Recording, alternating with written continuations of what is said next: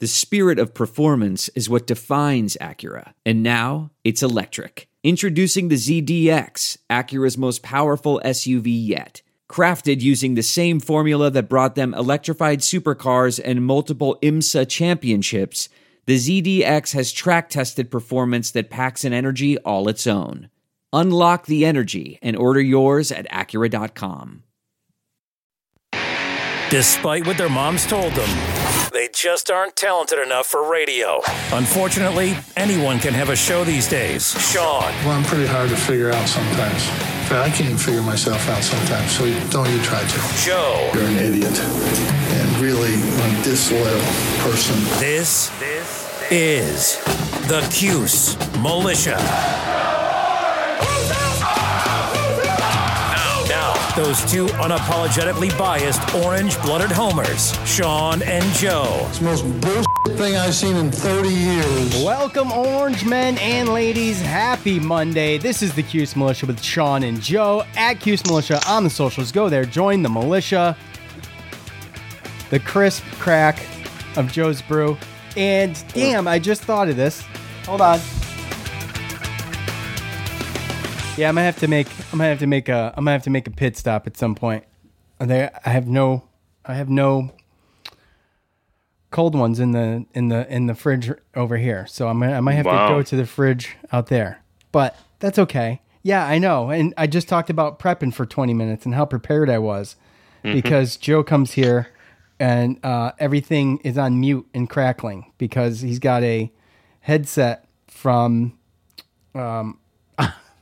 Ollie's, the same place he got his screw gun.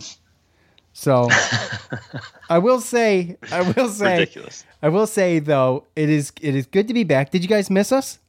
I didn't think so. Oh man, I missed you so much, man. I missed you. Well, Joe and I still talk, so that doesn't count. But no. we were going to do this last night, and it just didn't work out. Mostly because, the All-Star race was on. That was my excuse. So we pushed it to today, which is fine because there's a little bit of extra news today. I do want to give Craig from Oneida a shout out. He gave us 5 stars on Apple Podcasts as a rating, and he says, my only complaint is that Joe is drinking cheap beer. Love the show. So I get it. Joe drinks cheap beer. He's on a budget. It's okay. It's okay. But I hear you. So anyways...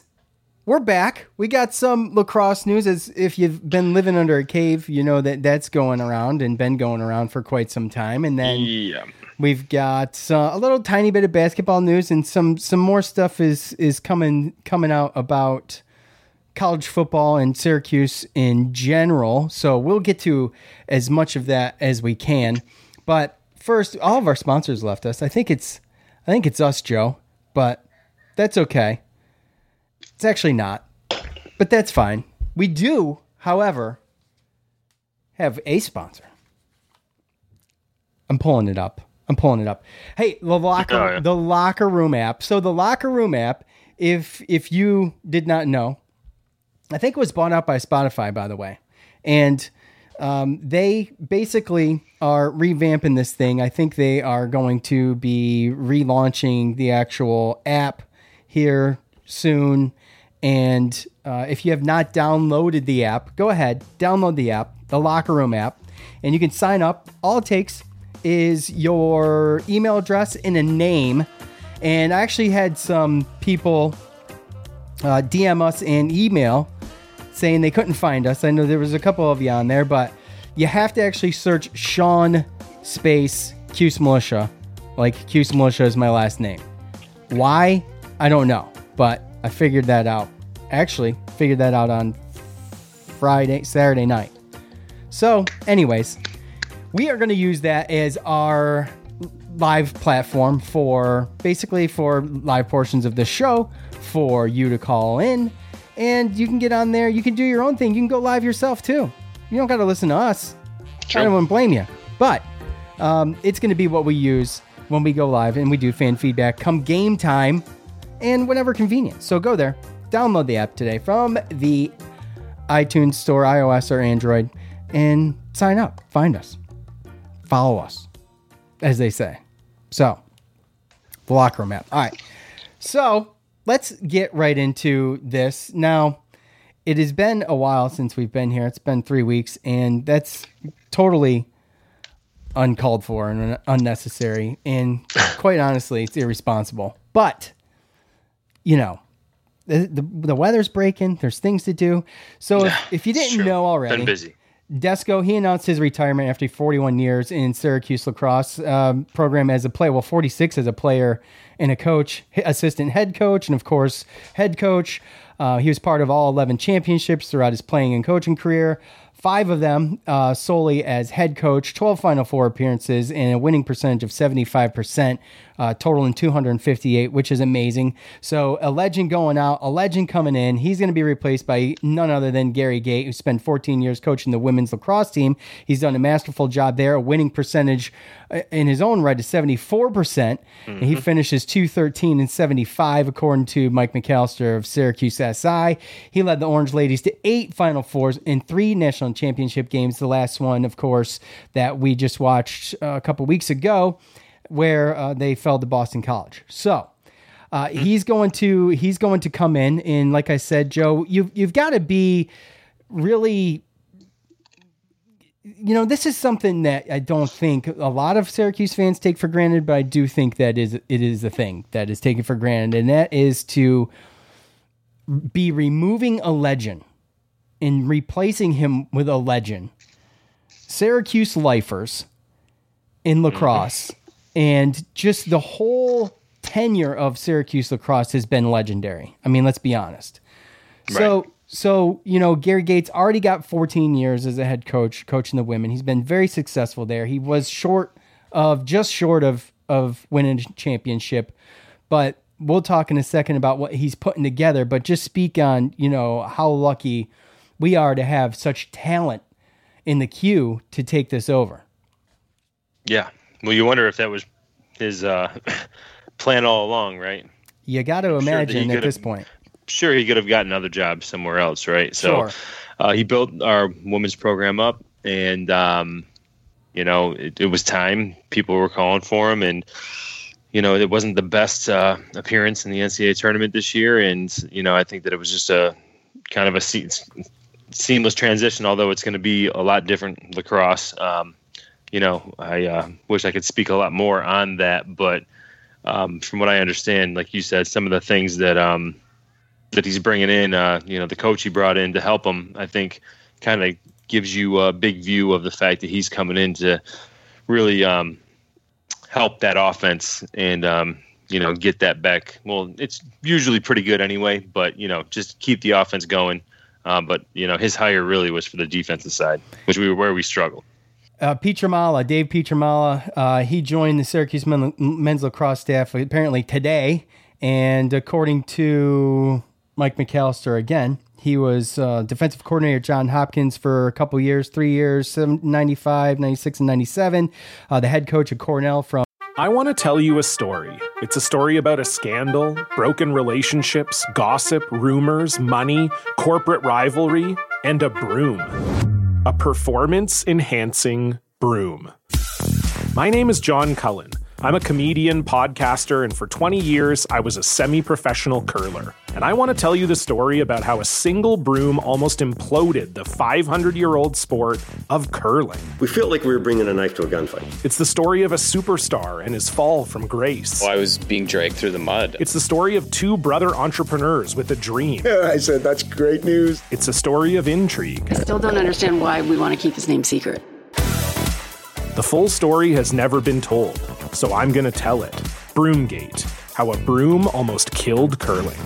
It was a year I'd like to forget. To listen to Broomgate, search for Broomgate in your favorite podcast app. That's all one word, Broomgate. We're driven by the search for better. But when it comes to hiring, the best way to search for a candidate isn't to search at all. Don't search, match with Indeed. Leveraging over 140 million qualifications and preferences every day, Indeed's matching engine is constantly learning from your preferences. So the more you use Indeed, the better it gets. And listeners of this show will get a $75 sponsored job credit to get your jobs more visibility at Indeed.com/match. Just go to Indeed.com/match right now and support our show by saying you heard about Indeed on this podcast. Indeed.com/match. Terms and conditions apply. Need to hire? You need Indeed. From 98 to 2000, and then the head coach of Johns Hopkins from 01 to 2020. So he actually brings a couple other things possibly with him. He's got twin boys, who's a five-star recruit and a number two player in the class of 2022, Dominic Pietramala. And he's got a brother, Nicholas. Both are currently committed to North Carolina, which is a slight conflict of interest. And so you got to imagine Syracuse is going to try to flip that. I don't see how it doesn't happen, but and nothing's guaranteed, right? Well, you have to understand, too, Syracuse did recruit these guys prior to. Fair enough, okay. Prior to. But they both committed to North Carolina. Twins, both committed going to the same school. Yes. That's a package deal then, right there. Dominic, number two in the class, is an attack. Nicholas is a defenseman, just like his father, who was a three-time first-team All-American at Johns Hopkins. And he actually played at the same time Gary Gait played at Syracuse, so they played against each other. It's definitely going to be interesting. I think that I don't know. I just I look at it like the writing's on the wall for that flip. But again, not guaranteed. But to have that type of coach, I mean, he's Johns Hopkins' all-time winningest coach. And now he's coming in just to help the defense. And he was a former defenseman. Obviously they're friends, and I'm definitely that's really today made me a lot more excited about, going forward, because again, like I said, I will not say that I'm huge on the cross and I know a lot, but Gary Gait coming from a women's game, I know he played men's, but he's been the coach for women's, and there's a little bit different rules. And I'm not saying that he can't, turn it around, but just to see that he brings another coach on to that's, been at that level to just worry about the defense tells me that Hall of Fame level coach. I mean, excellent. Yeah. Excellent coach. And just like that, boom. Right. He's putting something pretty masterfully together. Yeah. And sometimes the smartest people are the people that get smarter people around them.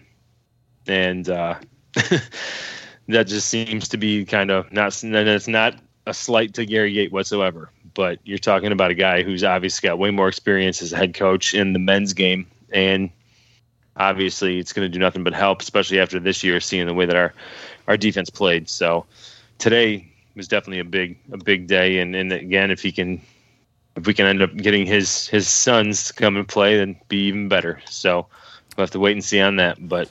I saw something else, too. According to Desco, Gary Gait has asked him to stay involved in the program at some capacity. So, semi-retired, right. I don't know. Well, what does that entail? I don't know. Maybe recruiting. Who knows? But there would definitely be a spot. I mean, a part of me really, the only coach I really ever remember of Syracuse lacrosse is Desco, obviously, right? So it's like the same thing with... I wish it was the same with football. That would be great, right? But, it was the same with basketball, obviously. But I was like, it was an emotional press conference. I don't usually watch these things, but it was such a big day. And with Gary Gait and Coach Desco, and it's just like such a, the writing, I think, was on the wall. And, I felt bad for Desco. I'm glad that, he Gary Gait asked him to stay involved at some capacity. I think that could be huge, at whatever that capacity is. Just even if it's like a mentor, somebody that can be on the sidelines for advice, someone to be there to, because he's been through a lot, and obviously the coach he brought in too. So have those type of coaches, the battles they had and everything to be right there on your side. I mean, again, a lot of times, it's kind of life, right? It's all about kind of the people you surround yourself with, and I'd say that Gary Gait has definitely done a great job with that. Yeah, and he stuck around. Obviously, he could have, like you said, Joe, he could have went anywhere else for the women's game, or he could have been a men's coach somewhere. But he stuck around. I think he was buying his time. He stayed in the program, really built up that women's team and that lacrosse team like tremendously. And I mean, they were went to the championship this year with some key injuries and just fought through a lot. And just, you can tell that he's well respected by his players. And obviously he was a great player and he's a great coach. So we're lucky. And him staying here. Yeah. And him staying here this long, you know, I think it obviously has gained the confidence of the Syracuse fans and obviously being a player and everything. So it was almost like came to a point where it was kind of a no brainer, right? Seamless transition. Absolutely. I think it's perfect. And I think it is going to draw the new blood into the sport. I know that, you know, since we've been doing this podcast, I've watched more and more Syracuse lacrosse. And I think this puts a little emphasis on getting the popularity back on the Syracuse lacrosse end of things. You know, I think people are going to be expecting better. I think we are going to be expecting more consistency, and we'll see. And I think it'll happen. I think it's great. Well, and it's not to say that we haven't been a team to reckon with, you know. It's not like we have, but we're still right there. It's our biggest Final Four drought since, I mean, we haven't been there since what, 2013, which the last drought that long was like, I believe it was like was it the '80s? I can't remember, but it's been a long time. It's been a long time since we've had a drought like that. And your beer is totally covering the camera. There we go. All right, moving on. So Coach K, he's going to join the legendary coach Roy Williams after this year. He made it official that he's only going to coach one more year at Duke. Our boy James Zuba kind of lists his accolades here. Began coaching in Army in 1975 before taking the Duke job in 80. Boeheim, just as a reference, became head coach of Syracuse in 76. In that time, Krzyzewski has led Duke to 5 national titles, 12 Final Fours, 97 NCAA tournament wins. He's been named Naismith Coach of the Year on 3 occasions, won ACC Coach of the Year honors 5 times, and obviously we know about the 3 Olympic golds. So it is a weird day in college basketball, I feel. And I don't know what to attribute it to. When I first heard about the Krzyzewski retirement, first of all, I was like, I got to be honest, I cheered a little bit. I thought that was, I think that bodes well for us. I mean, but look, I respect the guy. I mean, that doesn't mean I want him around forever. I want, obviously, my coach to catch up to his wins, first of all, and we can reinstate those 101. But, of course, I'm not. That'd be nice. Don't you think? So, to my point though, the first thing I thought of was the way that the game has changed. And the only way, the first way I think to put it is, you know, Krzyzewski has got one shot every year to win a championship, and then he gets his turnover. You know what I mean? Right. It's gotta be tough. It's gotta be tough. It's gotta be kind of annoying. You know, the one and done thing, not being able to just go right from high school to pro. I think it puts a damper on some of those blue chip schools. And I don't know if both of those, Roy Williams and Krzyzewski, if they have anything to do with that. But I mean, I don't know. What'd you think? We talked earlier, you brought up something else, but what do you think about that? Well, I think the game's about to change anyway because we have these leagues, and I think there's going to be more options for a lot of these younger kids from high school to do something to make some money versus have to go to school. So I think that's going to change anyway. But, it was obviously a sad day. You like to see Coach K out there. You like to see it, and it's going to be different because obviously they have John Shire as the coach in waiting, younger kid. Former player. Yeah, and you wonder, you know, talk to your brother, and if Jeff Capel would have stayed there instead of taking the Pittsburgh job, it probably might have been him, you know. Yeah. And some people say, "What about Greg Paul?" I mean, I don't know, but either way, he's obviously done enough to show Coach K that he's going to be a good successor. And you know, I don't want to speak for Duke fans, but I just think that might be a situation where the way that they recruit and kind of play might change a little bit. I mean, I'm not saying they're not going to get the 5 stars and this and that, but I just think there's going to be a lot more kids taking these other options that are going to be available eventually. And yeah, I know I talked to your brother, and he wants to kind of go back to guys being there a couple of years, you know, build teams. I mean, absolutely. Know. I I think it's become, quite honestly, it's been just been an S show, man. I think right. Well, I mean, even with us, I mean, we normally don't. I'm talking about guns and everything. Yeah, I'm talking about the NCAA period. Period. Yeah, it's just for everybody. Basketball. It's just ugly. Yeah. It's so ugly. Easy to just say, okay, I don't want to. You know, this team isn't going to give me the starting job, so I'm going to go somewhere else. It's going to. But like, not only that, but just the one and done stuff where you just it's not team oriented anymore. I just don't. It's so different than the way it was back in the day. And I mean, you don't even need to go back that far, man. I mean, the late 90s, you know, even for Syracuse, we always had the 4-year players. I mean, not, you know, 3-4 years, but it's just too bad the way that it's changed. I think it's changed for the worse. I think the NBA, creating their rules for criteria of getting into their league, I think it's really has intentional negative consequences on the NCAA game.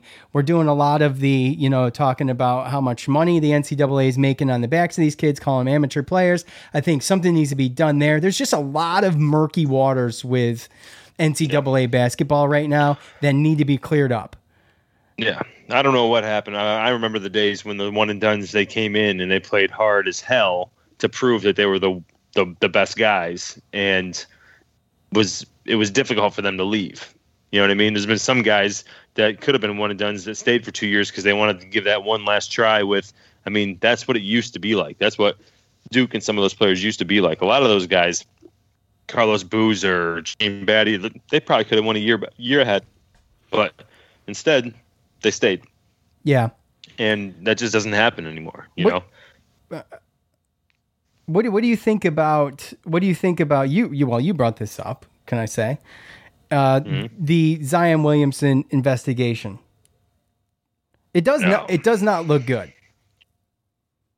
It doesn't look good, and it should get more attention, in my opinion. And the reason it doesn't is because this is the last thing that the NCAA needs is the Coach K, the too big to fail, being under the microscope in some kind of, whether directly or indirectly, knowing or not knowing, some kind of, because a lot of these allegations are really bad. And it came about because he was opting out of a 5-year contract with Gina Ford. And this is from, oh, come on, give me a website, Golf Digest of all places.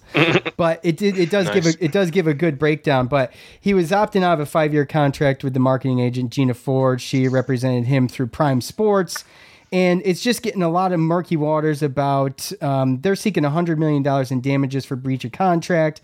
A new filing by Ford in Prime Sports is asking Zion to admit the following. Zion's mother and stepfather got money from people acting on behalf of Duke and Nike to attend Duke. They demanded the same from Adidas. An actual NCAA certified agent gave the benefits on multiple occasions between 2014 and 19. This money has been tracked. A lot of this money has been tracked. And it does not look good. But yet we don't hear anything about it. Because it's Duke, and I think that's an. What do you mean? Well, what? It's also the temperature of the culture. Well, right now. That's true. I mean, this is the last. There's a lot of it. This is the last thing the NCAA wants. Temperature of the media, right? What do you mean by that? I'm just saying that the media, they're just very slow to report on stuff like this. That's true. That's true. That's all. But there is a lot. I mean, you can go to this Golf Digest article, and there's a lot in here. Some good stuff. Nike representatives openly texted about paying him $35,000 to play in their summer league to, quote, cripple Adidas. So here's my point, and it's back to the point that I was making originally, and that is that how dirty and grimy this game has become. And when a lot of times you look at teams like Syracuse, oh, they can't recruit. Well, no wonder. I mean, if they're doing it with their heads above the water, I mean, it's not going to be easy. You're not going to get those recruits. So if everything's on the up and up, you're 2 steps behind. Not to mention, you're just not a blue chip school. And so when we talk about recruiting, well, this is a huge problem in recruiting. Is that these advantages and this sneaky, grimy stuff that goes on between agents, sneaker companies, and the families. Right. And football regionally hurts us, and Yeah. Okay. I'm just saying there's a whole bunch of other things. I know it's a lot, but I think that is a good reason for a 76-year-old Krzyzewski who's proven he's one of the best coaches ever with 5 championships to get out of it and give it one more shot. That's a good reason. Is that his reason? I have no idea. But if I'm him, that's a good reason in and of itself. Well, because in this situation, like we've learned with Jim Boeheim, unbeknownst to you or, other people can completely ruin you without you even knowing.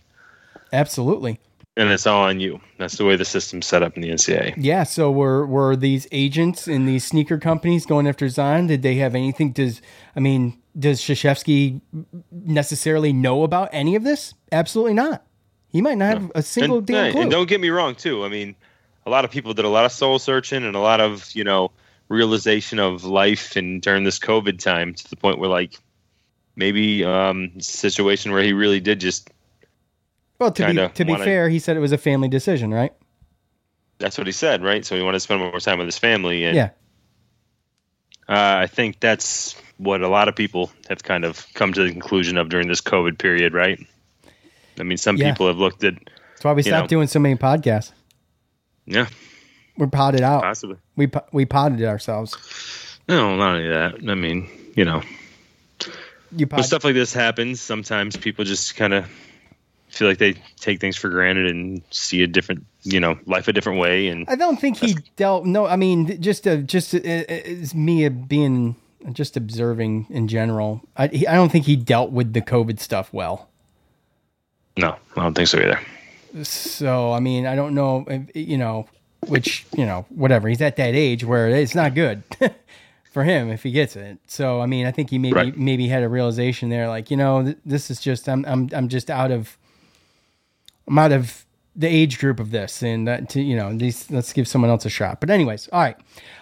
So real quick, and then I want to transition into some football stuff. John Bolajak, he announced that he's going to take his name out of the transfer portal and return back to Syracuse. This is some more old news. This is all old news, which is, if it's boring you by this point, I'm sorry. But we haven't talked about it, so we're talking about it, and we apologize. But so now with the amount of players in the transfer portal, to me, it's not surprising that John Bolajak didn't, and I don't know if this is it, but it didn't get picked up or didn't get good enough offers with, I think he played 10 games for a total of 51 minutes, 4 rebounds and 2 points. Okay. Right. Tough to get in the transfer portal with that many people and get picked up by some successful school or decent school that wants to give you the minutes. Right. So I don't know if that was it. Test the waters. That's fine. But sure, it's not a knock. I'm just saying. So he tested the waters. They were a bit cold, but I'm happy to see him come back because here we are. Now, look, we've had problems at center, and now it seems like, well, damn, the front court is looking solid now. So if we do have an issue, it seems like now we have a couple options. Whereas last year we had Marek. That's it, pretty much until the end of the year when Jesse stepped up. Right. Well, we won't know who the options are. Obviously, a lot of them were freshmen or first year, and obviously Jesse Edwards with the weird offseason he had with trying to get back and being quarantined in his country and everything. I think that kind of hurt his development. And honestly, I kind of see a big jump with Jesse Edwards. And I hope Rama can play, but this year more than. Still skeptical, to be honest, but that's just because. Yeah, well, optimistic history, but skeptical. Right? Yeah, right. Right, exactly. But this year more than other recent years, I'm not as worried about it because I think that Jesse Edwards could start for us without Baram even being there, and I think we'd be okay. And with Frank Anselm and John Bolajak having another year, this is going to be John Bolajak's third year on campus, so. It's going to be a situation where we're going to have hopefully depth, but just because you're here an extra year doesn't guarantee success or growth. But all you can really do is hope. And again, it gives us options because I know a little while ago they were talking about John Bolajak transferring, and if Barama can't play, we have Jesse and then Frank Anselm, and there were some people questioning whether Frank was going to transfer. So. At least, like you said, we have options now if Barama can't hold up, if his knee can't hold up. So right. So, anyways, worth noting that it's going to be, obviously, the front court's going to be something to keep an eye on. That's the first thing that I'll be looking out for because, obviously, the past couple of years has been our weak spot. So, hopefully, like you said, I think everybody's expecting, not just you or me, but I think a lot of people are expecting Jesse Edwards to really make strides in the offseason to come back and maybe fill out and just be a monster. Because he was just doing, I mean, you know, he was doing great towards the end of the year. The year before that, the 2019-2020 year, Sidibe was on fire. So we don't know what we're going to get. It's still a mixed bag right now because these guys proved themselves late in the season, and then obviously we don't know what we're going to get. So, okay, with that said, let's transition into some football stuff, but... Worried about letting someone else pick out the perfect avocado for your perfect impress-them-on-the-third-date guacamole? Well, good thing Instacart shoppers are as picky as you are. They find ripe avocados like it's their guac on the line. They are milk expiration date detectives. They bag eggs like the 12 precious pieces of cargo they are. So let Instacart shoppers overthink your groceries so that you can overthink what you'll wear on that third date. Download the Instacart app today to get free delivery on your first 3 orders, while supplies last. Minimum $10 per order. Additional terms apply. What makes a life a good one? Is it the adventure you have? Or the friends you find along the way? Maybe it's pursuing your passion while striving to protect, defend, and save what you believe in every single day. So what makes a life a good one? In the Coast Guard, we think it's all of the above and more. But you'll have to find out for yourself. Visit GoCoastGuard.com to learn more. Welcome to Fail Better, David Duchovny's new podcast with Lemonada Media. On Fail Better, David, who has experienced both low and high-profile failures throughout his life, explores the vast world of failure, how it holds us back, propels us forward, and ultimately shapes our lives. Each week, he'll chat with guests like Ben Stiller, Bette Midler, and more about how our perceived failures have actually been our biggest catalysts for growth, revelation, and even healing. Through these conversations, he hopes listeners can learn how to embrace the opportunity of failure and fail better together. Fail Better is out now wherever you get your podcasts. Okay, it's time to commit. 2024 is the year for prioritizing yourself. Begin your new smile journey with Byte, and you could start seeing results in just 2 to 3 weeks. Just order your at-home impression kit today for only $14.95 at Byte.com. Byte clear liners are doctor-directed and delivered to your door. Treatment costs thousands less than braces, plus they offer financing options, accept eligible insurance, and you could pay with your HSA, FSA. Get 80% off your impression kit when you use code WONDERY at Byte.com. That's BYTE.com. Start your confidence journey today with Byte.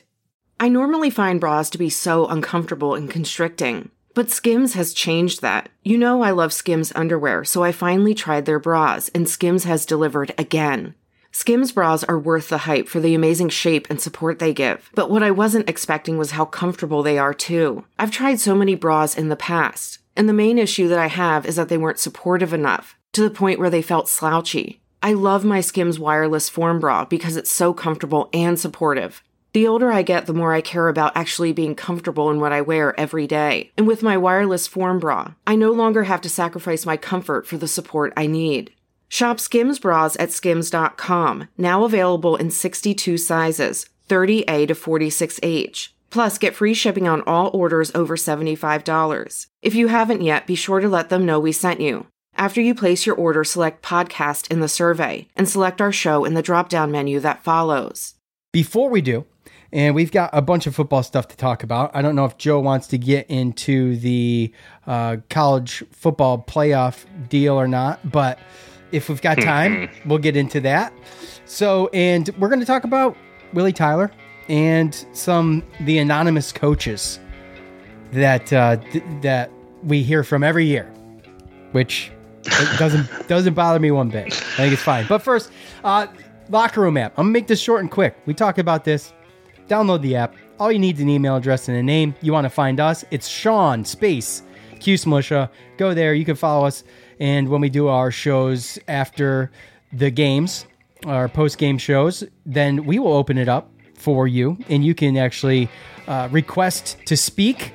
And we can get you on. And we can talk. And everybody can hear everybody. And it's fantastic.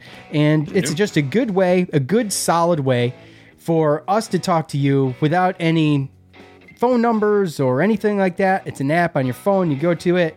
Boom, it's right there. It's also been bought out by Spotify. They're going to be relaunching the app and rebranding all of that soon. So it's legit if it's from Spotify, right? Yeah. So, and what's great about that too, Sean, is that helps us with our post games. That's right. You can have post game show right after games. And we can just take that and we can take that and just integrate it right into the podcast that we normally do within 24 hours after the game's played, something like that. So anyways, live fan feedback. It's always fun to do, but it's always been a hassle. Locker Room makes it easy, and we appreciate them for that. So Locker Room, go download it, iOS and Android. Okay. So, in fact, let's see. All right. What do we got? Let's see. Willie Tyler, Joe, he said he's decided to part ways with Syracuse. He announced this past Friday. And, this is a guy who came in and you felt like he was going to be able to shore up the offensive line. And we've had problems there, obviously. He didn't play a snap at Texas, where he came from, and opted out of the 2020 season. And was supposed to be starting up with Syracuse, is not going to play a snap for Syracuse. Didn't say what he was doing. I haven't heard any news if he's entering the transfer portal or anything. We have no idea. But, wish him luck. I don't know what he's going to do, but a little bit surprised. I was kind of big on Willie Tyler. Huge guy. Was he 6'7", 332 or something like that? Something ridiculous. He's massive. Big boy. Yeah. But Joe, next man up. I feel comfortable with what's coming in and what we've got going on, and we can rattle off some names here if you want. But what'd you think, just Willie Tyler in general, leaving the program? Again, I think a lot of times I make a little bit bigger deal about stuff like this, but kind of this time around, I kind of feel the same way you normally do. Like, he was never here. Right. Didn't play a snap at Texas. Really don't know. I mean, looking at his backstory, he played D lineman or D tackle in high school, and then he went to a community college because he wanted to switch sides to the ball, and he turned into an offensive lineman and got picked up by Texas, redshirted, and then opted out of the 2020. So he realistically really hasn't shown that he can, in no disrespect, really do anything. No, so we just know he's a big boy, right? And we don't know. And yes. I think I remember, maybe it was you, I'm not sure, but I do remember either talking with you on the podcast somewhere along the line saying, I am a little bit skeptical. This guy hasn't played a snap, and I would like to see there's no bar. We don't know what his floor, what his ceiling is. We just knew he's a big boy, and we were having trouble on the offensive line, period. Right. Well, and we have, right? But everybody came back from last year. I expect, all the young guys to get a little better. I expect Cervais to completely, it's his last chance. He got an extra year. You know what I mean? So doesn't this put him in more of in a situation like if Willie is there? I mean, maybe there's a situation where it still works, but Cervais moves back to center where he was. Although, he had his issues there too. And in fact, he struggled last year, Cervais. Right. Well, I mean, as a sophomore, he played great, and there was a lot of, but, I mean, you never really know what's going on, and he's still been good, and he's coming back, and I think it's going to be a redemption season for him. I think adding Chris Blake, who probably should have been able to play last year, absolutely, to the fold, I think is going to help, and Bergeron showed great strides last year, and I think he's only going to get better. So, I mean, we had a really young offensive line on top of the fact that we're bringing in 6 or 7 freshmen Enrique Cruz was a huge recruit. Was our best recruit in recent history. You know, right? 4-star, wasn't he the 4-star? I believe so. Yeah. I mean, I just know that. Like again, we just have a lot of guys there. We have a lot of options, and you know, I just see all these. And again, I think this is just proof of how slow and why we haven't done a podcast in 3 weeks, right? I mean, you look at this Syracuse News on you know, Orange Fizz, Noons, Inside the Loud House, Syracuse.com, anybody, Mike McAllister. And I'm not shaming any of them, but it's just the news is so slow. It's like we're grasping onto anything and everything. And there's some people that are talking about, you know, are we going to be able to survive? I mean, I love Orange Fizz, but can SU's offensive line survive without Willie Tyler? Is like the head of the, and he hasn't played a Division I snap. And we have our whole offensive line coming back from last year, plus Chris Blake and a couple of, you know, 6, 7 other recruits coming in. Whoever we had freshmen or behind, you never know who's going to make those strides and those steps in the off season and a legit, you know, spring and everything like that. So even when we got Willie Tyler, I really wasn't like relying on him. So Vetterello, another big name coming back too, right? I mean, yep, he was crucial last year, right? So I mean, when you look at Bergeron, Vetterello, and Blake and Cervais, you're talking about 4 solid guys, I think, that can make up a decent unit. And I think we still got Darius Tisdale that came back as well, who started some games last year. And with all the young guys, you really never know, you know, until you get to summer camp and you get people on campus and you play. You just line up, suit up, and see what happens. So there's a ton of new guys. Yeah, and we got a new offensive lineman coach. So... Again, there's going to be competition there, and the cream will rise to the top. And I think we already are starting with 4 pretty good ones. So really, I think we'll be all right. I think we'll be fine too. I mean, of course, we want to put the, you know, what does the you know, Willie Tyler leaving mean for Syracuse? I mean, to me, like you said, Joe, this is my position most of the time anyway, no matter what. But not a whole lot. I mean, I have no idea actually. Because right. I know it's not going to be any worse because we've got some solid guys coming back. We got some reinforcements coming in and some really good recruits. And like I said, Enrique Cruz and Tyler Magnuson. There was I would go down this road. Austin Caughey or whatever. There's a bunch of them. Anyways, right. I won't start on that. Well, okay. I just can't. It's one of those things where I'm not trying to down the kid. No, but I mean, let's be realistic. Like he could go on to another school and he could end up being an NFL player, but I'm not going to sit here and eat crow because I'm not going to play Captain Hindsight here. I mean, we have to look at what we have on the table right now. And what we have on the table is crumbs.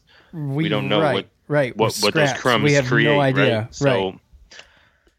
Until I like we see that. Joe. That's a solid podcast moment for Joe right there. I like that. Captain Hindsight. I love it.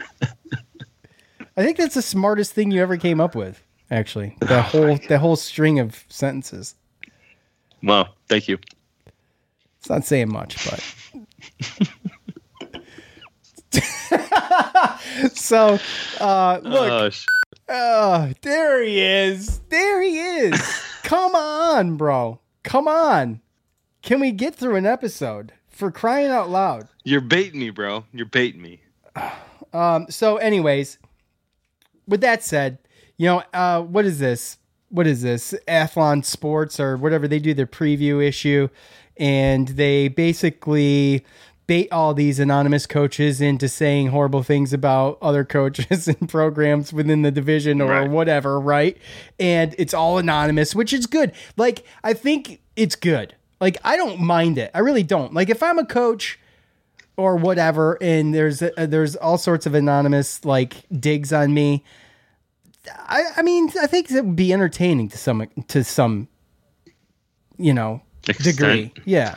That same reason is why you can't really take them seriously. Exactly. But on the other side of that too, but just to play devil's advocate with that is why you can take them seriously, because some of this stuff would never be said because there is a modicum of respect between coaches. It's not fact, it's opinion.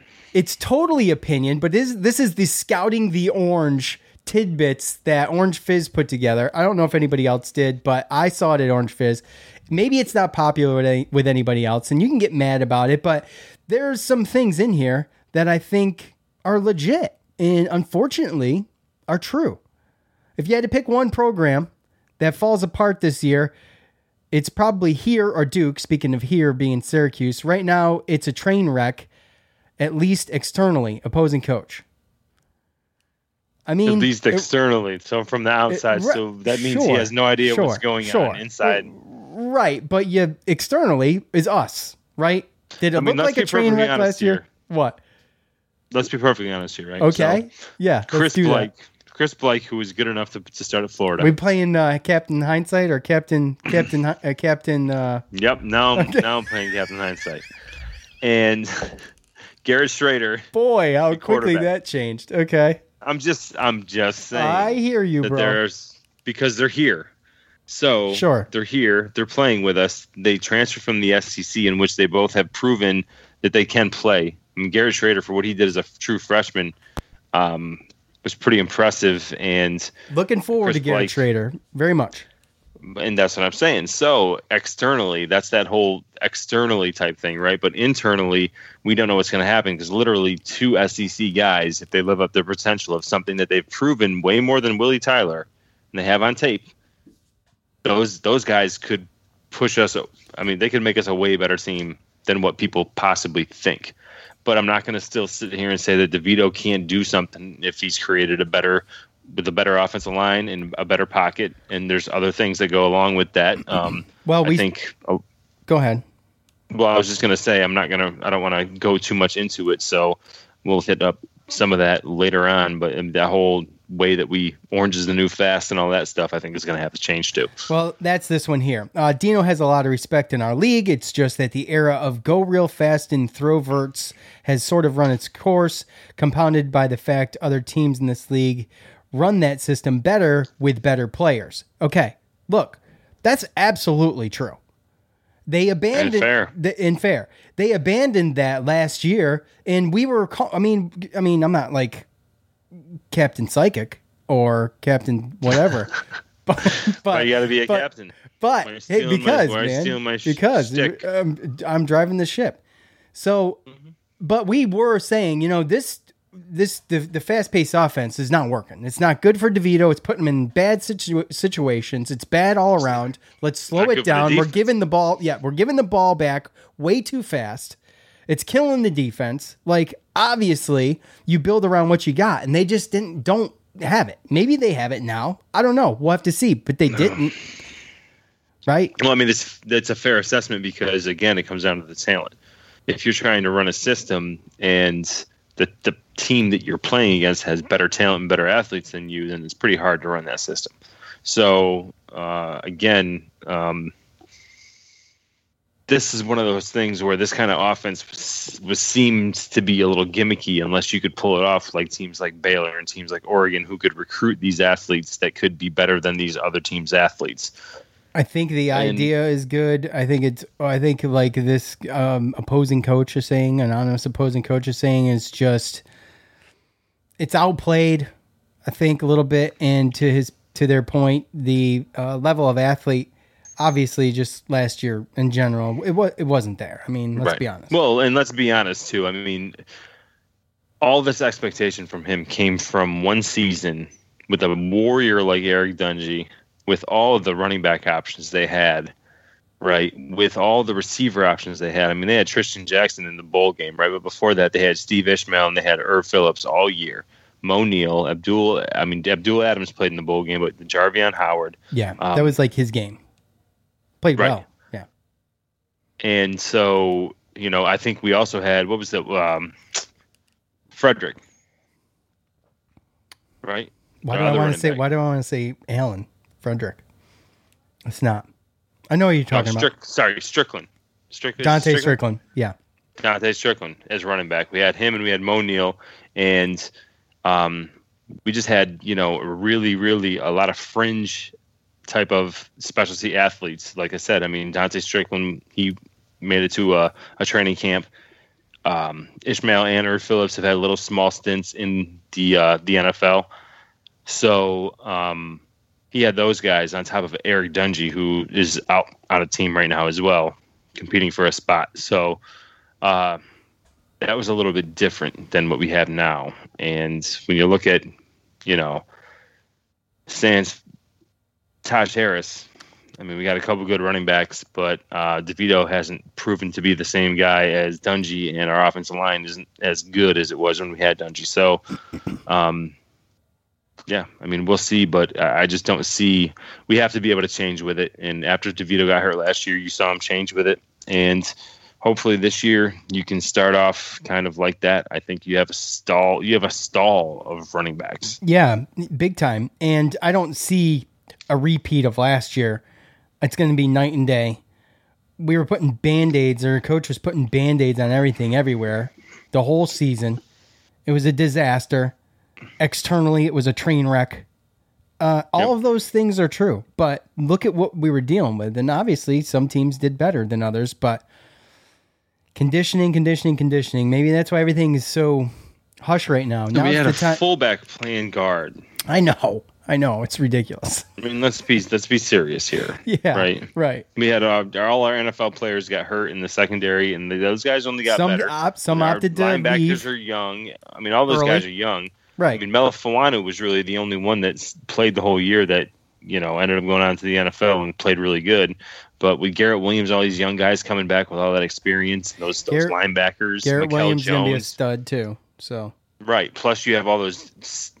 Some 6-year senior type, you know, on the defensive line. I don't see next year being the same as last year. No, I just don't. But opposing coach might. I don't see things getting much better for them because the offensive scheme is really the identity, and recruiting to when you're up in recruiting too. Wait, let's try it in English, Joe. How about, what do you say? It's been a while. Yeah. I don't see things getting much better. Dude, really? You need a teleprompter, Biden? Really? Come on, man. It's not funny. It's not funny. It's not, Joe. Okay. It's unnecessary. Right, Sean. And uncalled for. Okay. You disloyal idiot. I don't see things getting much better for them because the offensive scheme is really the identity, and recruiting to it when you're up in Central New York just isn't going to work. So, like, to your point, Joe, here's a couple more, and then we want to talk. Oh, some of these are long. So they came out with some more. The offensive line is probably the worst in the league, maybe worse than Georgia Tech's 2 years after the triple option. Wow. You don't have to blitz to get home on them, so you don't really have to disguise much of what you're doing. Opposing coach. Yeah, I hope that's Clemson. Yeah. They struggle up front on defense. That's where you notice the lack of talent compared to the top half of the teams in the league. I think their situation is a lot like Duke's success a few years ago. It's possible to have one or two really good years if the division is down. They're on Clemson's side, but I think they feasted on programs dealing with their own down years, and now that's not the case. Boston College is better. NC State is better. It would be surprising if they were able to make another run. I mean, well, hold. Time will tell, right? That's fair to say. Mm-hmm. And, you know, these comments should be none other than fuel for the coach and the players because everybody's reading them. Absolutely. And, you know, take it and use it to your advantage. That's all I can say about that. Yes, sir. Okay. The proposed playoff, Joe. Now, I was just asking for 8. I just wanted a simple 8. But 12, I like even better. Okay? I don't see a downside to this. I'm sure you're pretty negative, so you could probably throw one at me.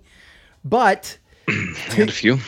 Do you? Okay. Well, I'm interested to see. Just because I think, look, every college sport, well, I mean, the major college sports have some kind of playoff or tournament to them. Lengthy ones, decent ones, okay? Exciting ones. The college football playoff thing with the 4 teams has added a lot, in my opinion. I love it. I think 4, I would have been satisfied with 4 to keep going, by the way. I'm not, you know, 8 would have been good, 12 is proposed. We'll see what happens. I'm assuming the top four teams get a bye, right? Then you do your, I guess you would do maybe, you know, the six, and then from there, you know, it's on to money time. But what do you think, Joe? What do you think? You don't like the 12? Does it put too much emphasis on just getting to the playoffs? Is it wonky because of schedules? Is it going to be difficult because of strength of schedule? Is there too many teams and too many different just there's a lot of parts? Variables, Sean. Right. I mean, first off, right? I mean, you're talking about the fact of how many automatic footprints are going to be in there. Right. Well, you've got all Power 5 conference champions. Are we going to give the AAC automatic footprints? Are we going to give the Mountain West automatic footprints? Like, what type of? Because you have to assume that they're still going to have the conference championship games. So you have to assume the winner of the championships of these at least Power 5 conferences are automatically in. Well, that's what you would do. You would have to do the Power 5s. But I guess my whole thing is it comes down to how many other automatics or guarantees are there. How many are they going to guarantee a 2 or 3 or a certain number of non-Power 5 teams? Well, maybe there's still a lot. Okay, I understand. Goes into that, right? Yeah. So that's kind of one thing where I look at that too. And really, the biggest thing for me is I just look at it as an NCAA money grab. If they go from 4 to 12, well, hold on. Isn't it always? But that's dude. You go from they were complaining. They barely. Do you know how long it took for them to get 4? Yeah, like a decade. All of a sudden, they're just going to jump to 12 after a pandemic year. Yeah, right. So my whole thing is, and I guess my worry about this whole situation is that money is going to trump possibly having the best team being able to win the tournament. Well, I don't know about that. I mean, that remains to be. That's a worry. You talk about having to win 3 games, possibly what? You're talking about 12, so the first 4 are going to get buys, right?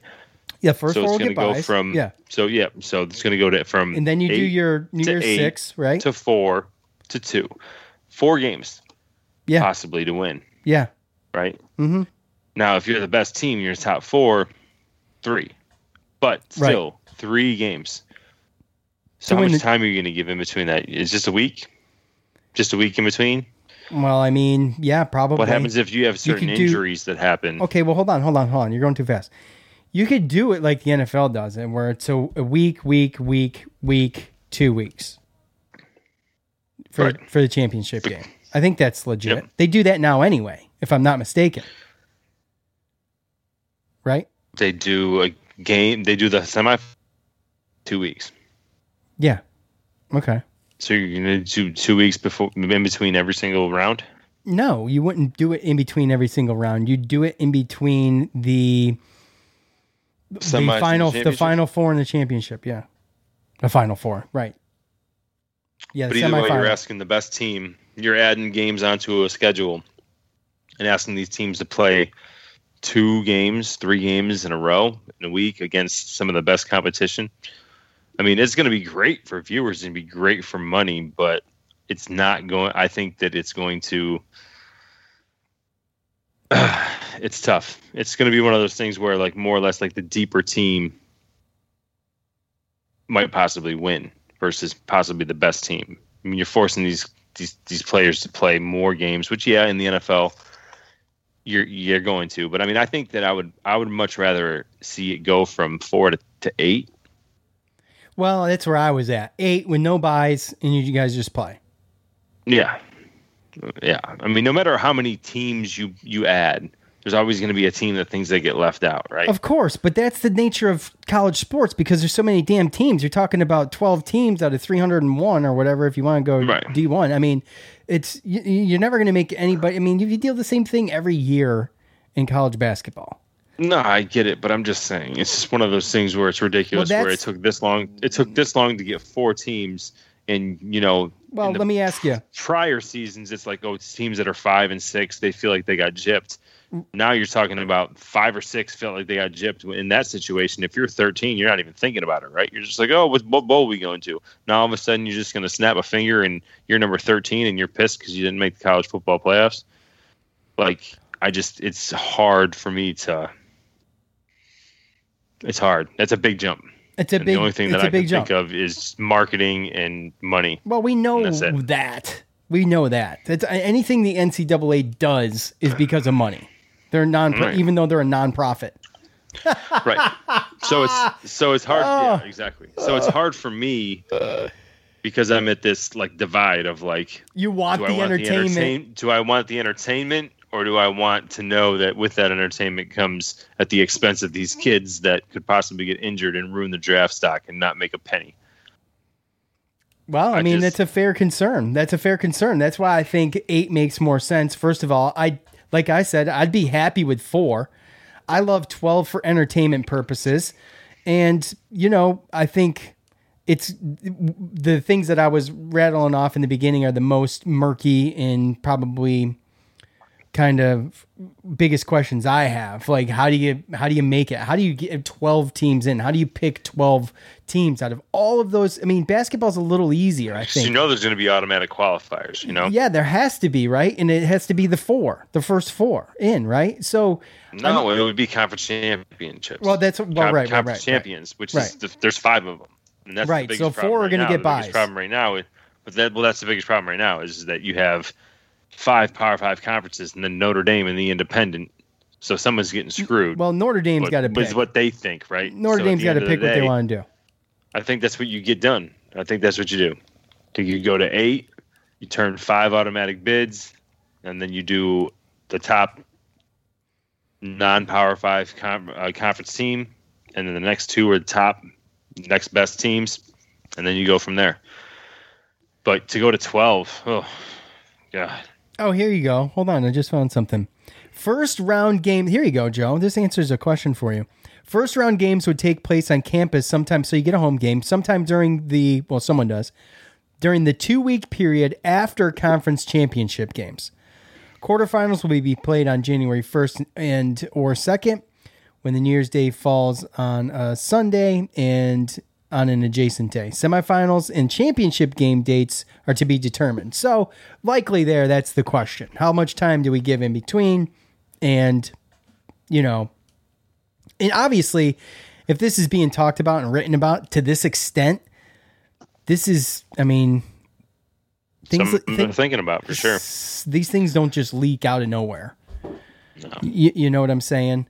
So, all 11 games would be under CFP umbrella, which blah, blah, blah. The brackets would remain effective through the playoffs. The playoff bracket would follow the rankings with no modifications made to avoid rematches of teams that may have played during the regular season or from the same conference. So what that tells me is they're going for the top 12 teams. The first, I don't know how they determine the buys, but maybe the top 4 at the end of the year get buys, right? So, I mean, as far as fairness goes, and with no real like analytics and things like the college basketball has in place to really track that stuff and be able to give you kind of a quantitative like number is something tangible, maybe that's how you do it. So I guess I should have read. If they're going to ask them to do that, then they got to get that name and likeness stuff right. Oh, well, that's got to be a thing. I mean, that's another thing. Talk about dragging their feet and being ridiculous. You know, I just think that it's time. I don't know how you do it. I've always been on the side of if you're a marketable person, you can market your name. You market your name. You make your money however you want. You want to sign autographs and put them on eBay? You want to go to, you know, Billy Fusillo? Is he still a thing? You want to go down there and sell some cars or sign some autographs on a weekend? Then so be it. I mean, however you want to do it that way. I just don't think the school's paying. There's a lot of schools that aren't going to be able to do that. And I don't think it's a legit way or fair to other schools, because there's some deep pockets out there, as we've seen.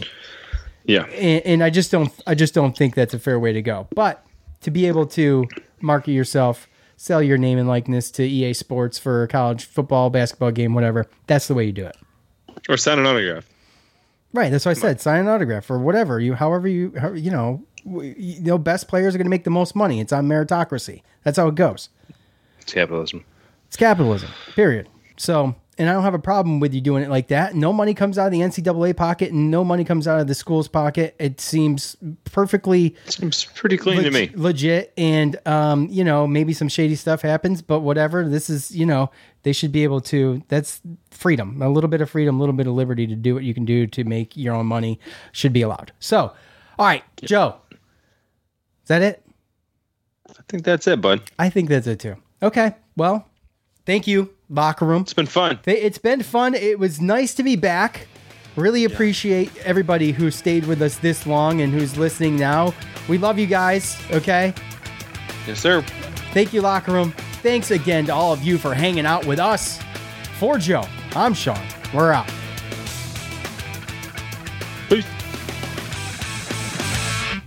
Say goodbye to your credit card rewards. Greedy corporate mega stores, led by Walmart and Target, are pushing for a law in Congress to take away your hard-earned cash back and travel points to line their pockets. The Durbin-Marshall credit card bill would enact harmful credit card routing mandates that would end credit card rewards as we know it. If you love your credit card rewards, tell your lawmakers, hands off my rewards. Tell them to oppose the Durbin-Marshall credit card bill.